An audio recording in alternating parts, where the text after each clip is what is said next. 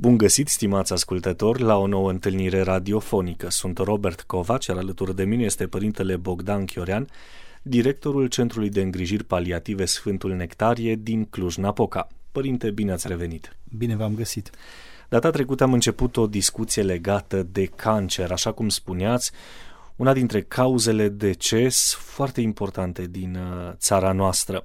Ne-ați oferit câteva detalii generale ca să înțelegem ce este cancerul, cum funcționează și când trebuie să apelăm la medic. De această dată ne oprim asupra cancerului de colon, un uh, termen, o denumire pe care o tot auzim în această perioadă. Dacă data trecută ne-ați oferit generalități despre cancer, de această dată haideți să vedem care sunt factorii de risc legat de acest cancer și care e incidența lui în uh, numărul total dintr-un an de zile, să zicem, cât de prezent e în viața oamenilor. Chiar dacă la nivel mondial cancerul pulmonal este situat pe primele locuri, Uh, cel puțin la nivelul Centrului de Îngrijiri Paliative Sfântul Nectarie, cancerul de colon aproape că depășește cancerul pulmonal ca incidență, ceea ce, spuneam și dățile trecute, trădează cumva o alimentație dezechilibrată, printre sigur mulți alți factori care există și pe care o să-i vedem în continuare.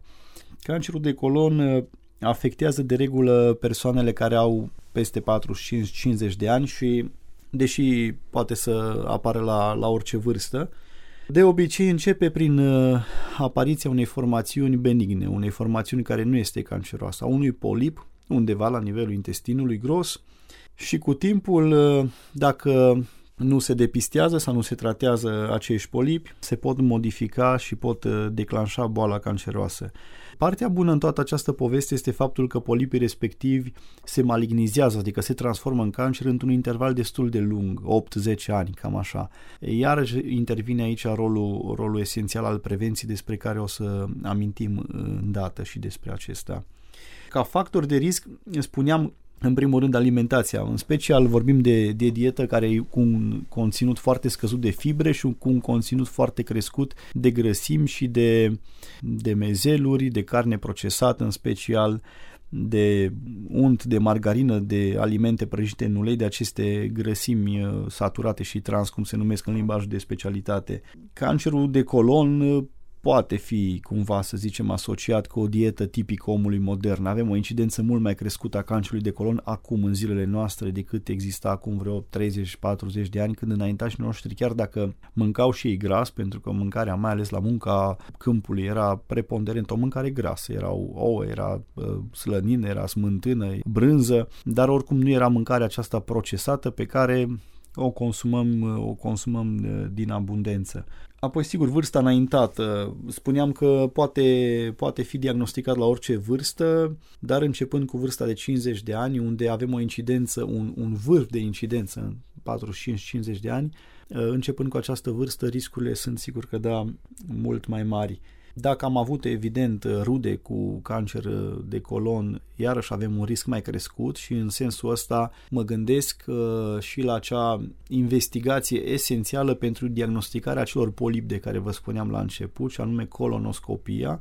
Colonoscopia, în mod normal, s-ar face de unde, undeva de la 45 de ani în sus, dar la cei care au avut o persoană cu cancer de colon în familie, indicația este cu 10 ani înainte de uh, vârsta la care s-a diagnosticat cancerul la membru respectiv al familiei. Deci dacă am avut, să zicem, pe un frate sau un bunic care a avut uh, cancer de colon diagnosticat la 50 de ani, vârsta la care e indicată la noi această investigație și anume colonoscopia este 40 de ani sau mai puțin în funcție de cum am spus metoda asta de calcul. Viața sedentară iarăși este un factor de risc pentru cancerul de colon. Și vedeți că aici de foarte multe ori se intrică lucrurile. Viața sedentară merge cumva și mână în mână cu o alimentație dezechilibrată. Stăm la birou, muncim foarte mult de la birou, comandăm foarte mult mâncare de tip fast food sau oricum mâncare procesată și lucrurile merg, merg mână în mână, deși se știe că activitățile fizice regulate pot să reducă riscul pentru acest uh, tip de cancer. Nu în ultimul rând, sigur, fumatul, chiar dacă pare paradoxal, fumatul și alcoolul, în special combinația dintre fumat și alcool, odată că fumatul predispune cumva tot ADN-ul nostru la, la acțiunea nocivă a altor factori toxici, dacă vine și cu alcool peste, atunci lucrurile sunt foarte, foarte grave pentru apariția în general a oricărui tip de cancer, dar mai ales a cancerului de, de colon. Și aș mai aminti și și obezitatea. Persoanele supraponderale au un risc crescut de cancer de colon și de a face forme grave ale acestei boli comparativ cu persoanele care au o greutate normală. Și partea bună că este că reducerea grăsimii corporale reduce și riscul. Adică dacă reducem grăsimea corporală, reducem riscul într-un mod foarte simplu și fără, fără medicație. Spuneam că polipii respectivi care pot să fie vizualizați doar prin această investigație, adică pot și prin alte investigații, dar asta este cea mai sigură, cea mai concludentă, colonoscopia, care este desigur mai ales la clinicile private, dar nu numai se face în anestezie totală, adică într-o sedare superficială, astfel încât pentru pacient să fie cât mai confortabilă. Dacă se depistează precoce acești polipi, vindecarea merge până la 100%, dar iarăși vorbim de prevenție. Cine merge la 45-50 de ani să-și facă o colonoscopie doar pentru că vrea să prevină? Eu personal nu cunosc pe nimeni care să fi mers de bună voie să, să-și facă o, o analiză de felul ăsta, o investigație de felul ăsta care să prevină.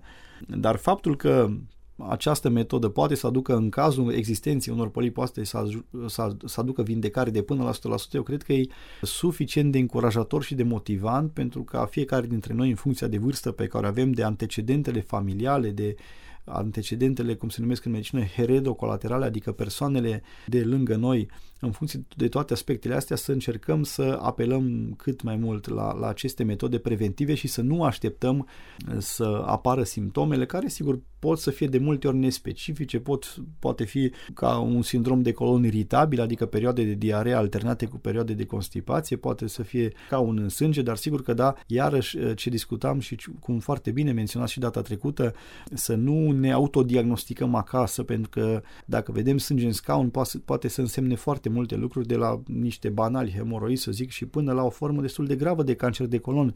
Dar sigur că da, este un semn care ar trebui să ne trimită la medic. Așadar, aș opta foarte mult pe, pe prevenție, pe prevenție prin investigația de care v-am amintit și apoi prin recomandarea unui consum de alimente foarte bogate în fibre, de cereale integrale, de fasole de năut, de linte, de mere și reducerea acelor, acelui consum de, de grăsimi uh, uh, saturate, carnea aceea de care vă aminteam, carnea grasă, carnea procesată, margarina, chiar și untul, chiar dacă uneori auzim și această variantă mai bine mănânc unt decât margarină, e mai bine, sigur da, dintr-un anumit punct de vedere, dar abuzul și de aceste grăsimi poate să conducă o malignizare lentă, dar sigură a acestor polipi care există la foarte mulți dintre noi. E foarte interesant cum de-a lungul timpului omul a trecut prin atâtea experiențe. Bună oară, cu timp în urmă, oamenii nu aveau la dispoziție atâtea alimente trăiau într-un fel anume. Astăzi, lumea, zicem noi, a evoluat și, într-adevăr, a evoluat din foarte multe perspective, însă evoluția aceasta ne vine de hack, din atâtea locuri și sub atâtea forme. Tocmai de aceea, colonoscopia nu e o analiză pe care să mergi să-ți o faci pur și simplu. De aceea e important să fim atenți și la manifestări, și să nu uităm de medicul de familie, că poate e omul cel mai competent în astfel de momente să ne îndrume spre un specialist sau spre celălalt. Ați amintit un aspect foarte important și anume referitor la medicul de familie. Medicul de familie a fost introdus în sistemul sanitar românesc tocmai cu în ideea de a fi un fel de uh, portar care să ghideze mai departe unde ai nevoie să mergi dacă el, prin propria specializare, să zicem că și-ar depăși competențele în a te ajuta. În schimb, noi de foarte multe ori ne prezentăm la medicul de familie ca să cerem un bilet de trimitere. Nu aceasta e abordarea corectă. Ne prezentăm la medicul de familie pentru un consult. Dacă medicul de familie hotărăște că avem nevoie de un bilet de trimitere la un specialist, atunci este altceva. Să nu uităm că medicul de familie e medic în primul exact. și în exact. primul rând. Părinte Bogdan, vă mulțumim pentru această întâlnire. Stimați ascultători, sănătate și bucurie tuturor!